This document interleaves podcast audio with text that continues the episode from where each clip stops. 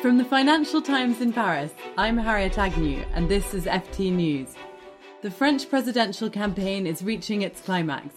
The country is on high alert after an apparent terrorist attack in Paris on Thursday evening, casting a shadow over a campaign dominated by issues of national security and identity. It's the most uncertain election in 50 years.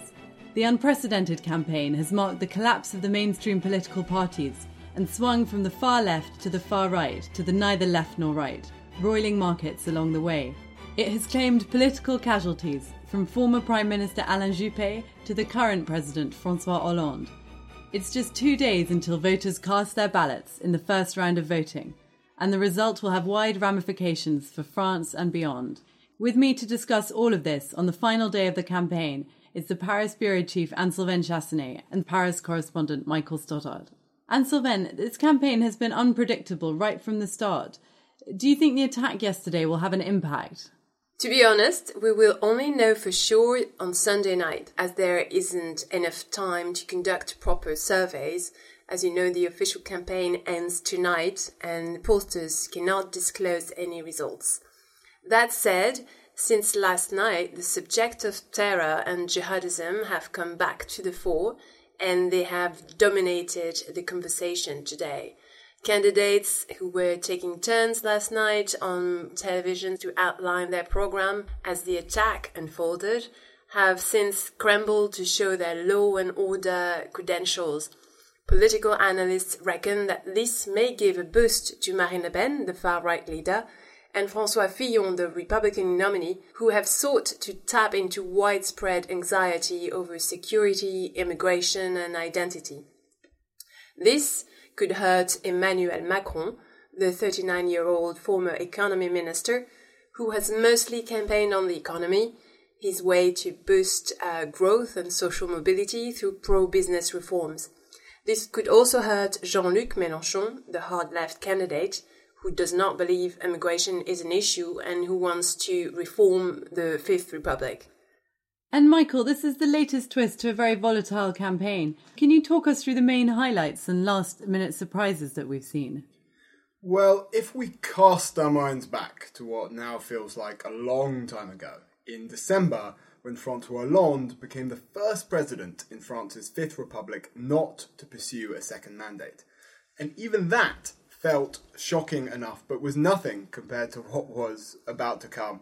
We had the primaries for the main centre-right and centre-left parties afterwards, which produced shock results, a bonfire of some of the old dinosaurs of French politics.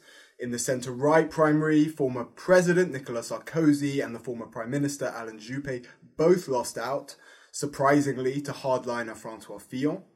On the left, Manuel Valls, the Prime Minister, lost out to the left-winger Benoit Hamon.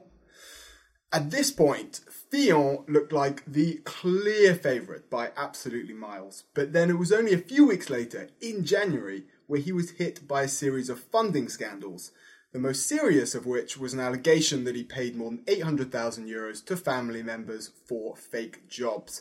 This sent him plunging in the polls. So, with the support for the mainstream centre-left and the centre-right in the doldrums, we saw soaring demand for the anti-establishment parties. Notably, we saw a big rise in the support for Emmanuel Macron, who's running as an independent and has captured the middle ground. He's set to place first on Sunday, according to the polls.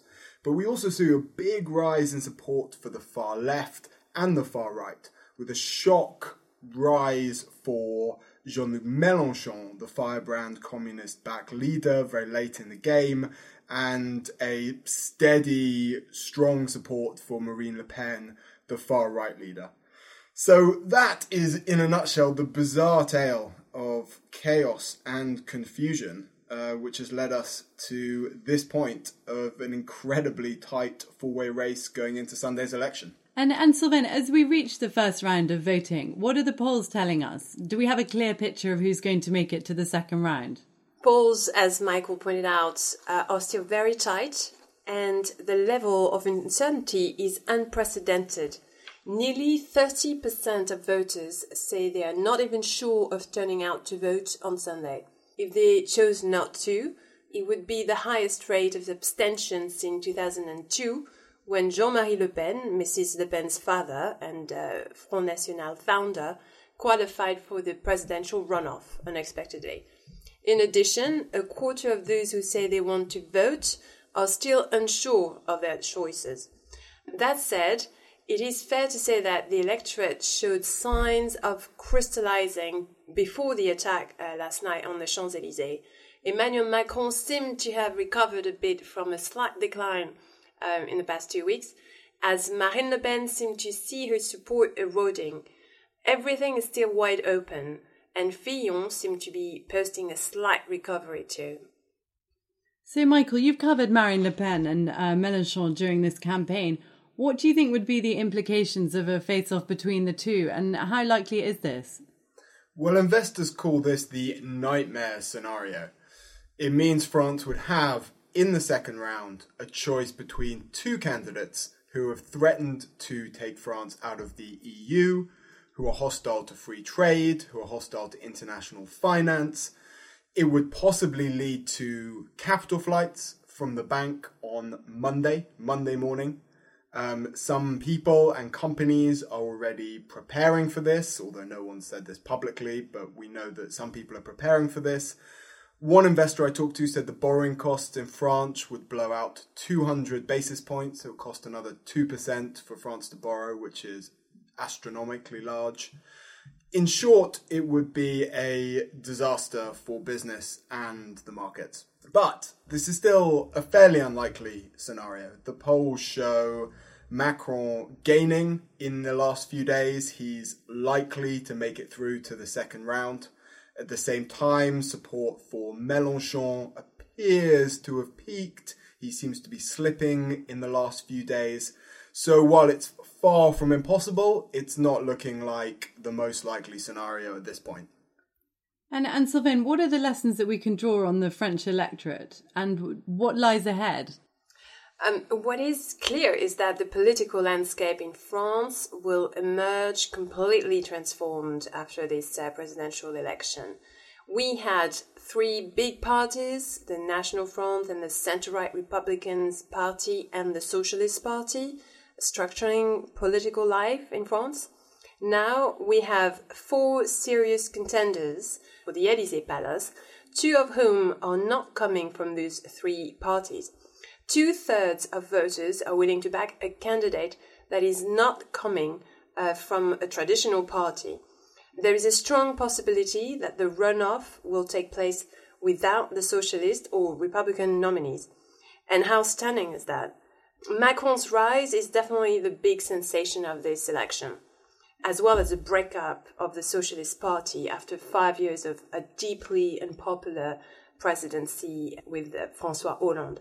If Macron or Fillon is elected president, markets and European capitals will probably breathe a sigh of relief, because fears of a Frexit, an exit of France from the EU, would dissipate for a while. But another worrying sign is that 40% of voters are willing to back a candidate that is who is advocating some form of rupture with the EU or a straight exit. So we are likely to enter a long period of uncertainty. Well, with 2 days to go, it's still too close to call. We'll be back next week to talk you through the first round. If you'd like to read more on this story, please read www.ft.com/French election.